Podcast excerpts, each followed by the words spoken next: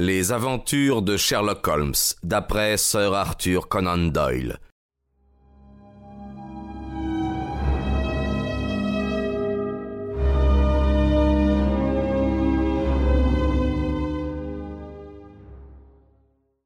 Ce sont des hypothèses sans plus. Oui, des hypothèses qui au moins collent avec les faits. Quand de nouveaux faits seront apportés à notre connaissance et que ma théorie en collera plus, alors il sera assez tôt pour la reconsidérer. Pour l'instant, nous n'avons rien à faire d'autre que d'attendre un message de notre ami de Norbury. Nous n'eûmes pas longtemps à attendre. Il arriva juste quand nous finissions notre thé. La villa est toujours habitée, et vu la figure à la fenêtre, je serai au train de sept heures, ne prendrai aucune décision avant votre arrivée. Tel était le message de M. Grant Munro. Il nous guettait sur le quai à notre descente de wagon. Les lampes de la gare nous permirent de constater qu'elle était très pâle et qu'elle frémissait d'une agitation difficilement contenue. Ils sont encore là, monsieur Holmes, murmura-t-il, en posant une main sur la manche de mon ami. J'ai vu des lumières dans la villa quand je suis descendu. Nous allons régler tout maintenant, une fois pour toutes. Quel est votre plan? demanda Holmes, tandis que nous nous engagions dans la sombre route bordée d'arbres. Je vais pénétrer dans la maison par n'importe quel moyen, de force sans doute. Je verrai moi-même qui habite là. Je voudrais que tous les deux vous me serviez de témoins. Vous y êtes absolument déterminé, en dépit de l'avertissement de votre femme Rappelez-vous, elle vous a dit qu'il valait mieux que vous ne sondiez pas ce mystère. Oui, je suis absolument déterminé. La foi, je pense que. Bien, je pense que vous avez raison. N'importe quelle certitude est préférable au doute torturant. Nous ferions mieux de monter tout de suite. Certes, légalement, nous nous mettons dans un mauvais cas, mais la cause en vaut la peine. La nuit était très sombre, et une petite pluie commença à tomber quand nous quittâmes la grande route pour tourner dans un petit chemin creux aux ornières profondes.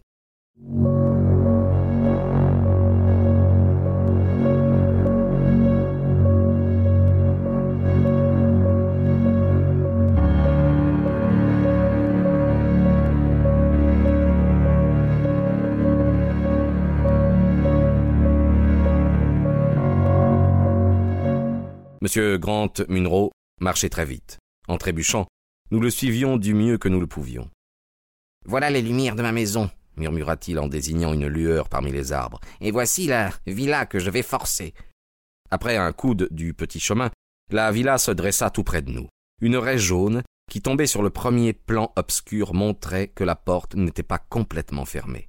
À l'étage supérieur, une fenêtre était largement éclairée. Pendant que nous regardions, une tache noire se déplaça derrière le store. C'est la mégère s'écria Grant Munro. Vous voyez bien qu'il y a quelqu'un ici. Suivez-moi, nous aurons bientôt le fin mot de tout. Nous nous approchâmes de la porte, mais tout à coup une femme sortit de l'ombre et se plaça dans le rayon doré de la lampe. Comme elle était à contre-jour, je ne pouvais pas avoir son visage, mais elle étendait ses bras dans une attitude de supplication. Pour l'amour de Dieu, Jacques, non cria-t-elle. J'avais le pressentiment que tu viendrais ce soir. N'entre pas, mon chéri, fais-moi confiance. Je te jure que tu n'auras jamais à le regretter. Trop longtemps je t'ai fait confiance, Effie. Laisse-moi passer. Il faut que je passe. Mes amis et moi, nous allons éclaircir cette affaire et la régler une fois pour toutes. Il la poussa de côté, nous le suivîmes, il ouvrit la porte, une femme d'un certain âge accourut, voulut lui barrer le passage, mais il la bouscula, et nous grimpâmes l'escalier. Grant Munro se précipita dans la pièce éclairée du haut. Nous entrâmes sur ses talons. C'était une chambre confortable, bien meublée, avec deux bougies qui brûlaient sur la table et deux autres sur la cheminée. Dans un coin, penché au-dessus d'un pupitre, il y avait ce qui ressemblait à une petite fille. Elle nous tournait le dos quand nous entrâmes, mais nous constatâmes qu'elle portait une robe rouge et de longs gants blancs. Quand brusquement elle nous fit face, je ne pus réprimer un cri de surprise et d'horreur.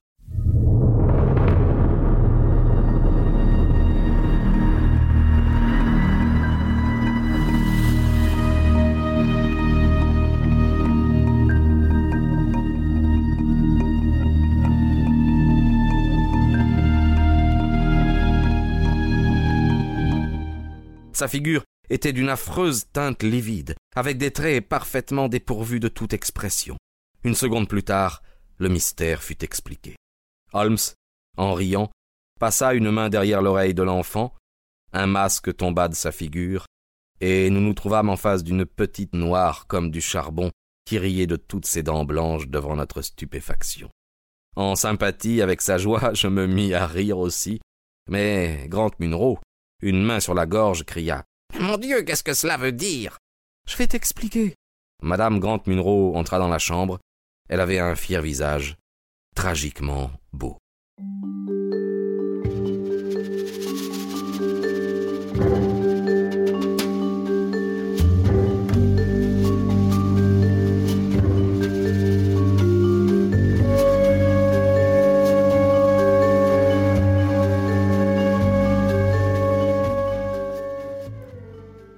Tu m'as obligé, alors que je ne le voulais pas, à tout dire. Maintenant, il faudra que toi et moi nous nous accommodions de la vérité. Mon mari est mort à Atlanta. Mon enfant a survécu. Ton enfant? Elle tira de son corsage un médaillon en argent. Tu n'as jamais vu ce médaillon ouvert? Je croyais qu'il ne s'ouvrait pas.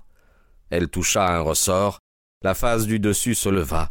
Alors apparut le portrait d'un homme, d'une beauté et d'une intelligence frappante, mais qui portait sur ses traits les signes formels d'une ascendance africaine. C'est John Hebron, d'Atlanta, fit la femme de Grant Munro. Il n'y a jamais eu plus noble cœur sur la terre. J'avais rompu avec ma race pour l'épouser. Tant que nous avons vécu ensemble, je ne l'ai pas une fois regretté. Notre malheur a été que notre unique enfant ait tiré davantage de lui que de moi. Cela arrive souvent dans nos telles unions et ma petite Lucie est beaucoup plus noire que son père. Mais noire ou blanche, n'importe. Elle est ma petite fille chérie. Elle sera l'enfant gâté de sa mère. La fillette, à ces mots, s'élança pour aller se pelotonner dans les jupes de madame Grant Munro, qui reprit. Je ne l'ai laissée en Amérique que parce que sa santé était fragile, et parce que tout changement lui aurait fait du mal. Je l'ai confiée aux soins d'une fidèle écossaise, qui avait été notre servante. Pas un instant je n'ai songé à la renier. Mais quand j'ai appris à t'aimer, j'ai eu peur de te parler de cet enfant. Que Dieu me pardonne. Je craignais de te perdre. Je n'avais pas le courage de tout te dire. Devant choisir entre vous deux, dans ma faiblesse de femme, je me suis détourné de ma petite fille. Pendant trois ans, je t'ai caché son existence, mais la nourrice me donnait de ses nouvelles, et je savais ainsi qu'elle était complètement rétablie. Finalement, il me vint un désir insurmontable de revoir l'enfant. Je luttai, me débattis, en vain. J'avais beau supputer tous les dangers, je résolus de l'avoir près de moi, ne fût-ce que pour quelques semaines. J'envoyai cent livres à la nourrice, et je lui fis parvenir toutes les indications quant à cette villa, de la sorte qu'elle pouvait être notre voisine, sans qu'il y eût apparemment le moindre lien entre nous. Je poussai mes précautions jusqu'à lui commander de garder l'enfant à la maison pendant le jour et de la munir d'un masque et de gants pour que les flâneurs susceptibles de la voir à la fenêtre ne bavardent point au sujet d'une enfant noire dans le pays.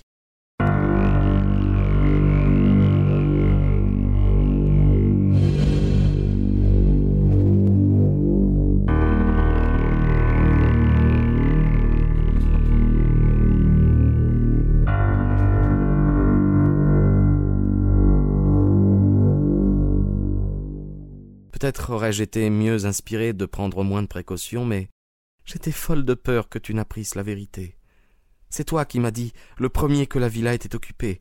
J'aurais sans doute dû attendre le matin, mais je ne pouvais pas dormir tant cette nouvelle m'avait énervé. Aussi me glissai-je dehors, persuadé que tu dormais. Seulement, tu m'avais vu sortir, et ce fut là le début de mes chagrins. Le lendemain, mon secret était à ta discrétion mais noblement tu te contins pour ne pas poursuivre ton avantage. Trois jours plus tard, toutefois, la nourrice et l'enfant eurent juste le temps de fuir par la porte de derrière tandis que tu entrais par la porte de devant. Et maintenant, maintenant ce soir tu sais tout. Et je te demande, Jacques, que va-t-il advenir de mon enfant et de moi? Elle se tordit les mains en attendant une réponse. Il ne s'écoula pas moins de deux minutes avant que Grant Munro ne rompît le silence. Mais quand il formula sa réponse, elle était du genre de celle dont j'aime à me souvenir. Il prit la petite fille, la leva à bout de bras, l'embrassa, et puis, tout en continuant à la porter, il tendit à sa femme son autre main et se dirigea vers la porte. Nous pourrons en discuter chez nous beaucoup plus confortablement, dit-il. Je ne suis pas un homme parfait et fi, mais je crois que je suis meilleur que tu ne l'avais cru. Holmes et moi, nous les suivîmes dans le petit chemin creux. Mon ami me tira par la manche. Je pense que nous serons plus utiles à Londres qu'à Norbury. Il ne me souffla plus un mot de l'affaire avant que, tard dans la nuit, au moment où il allait pénétrer dans sa chambre, il ne se retourna pour me dire Watson, si jamais vous avez l'impression que je me fie un peu trop à mes facultés, ou que j'accorde à une affaire moins d'intérêt qu'elle ne le mérite, alors ayez la bonté de me chuchoter à l'oreille Norbury. Je vous en serai toujours infiniment reconnaissant.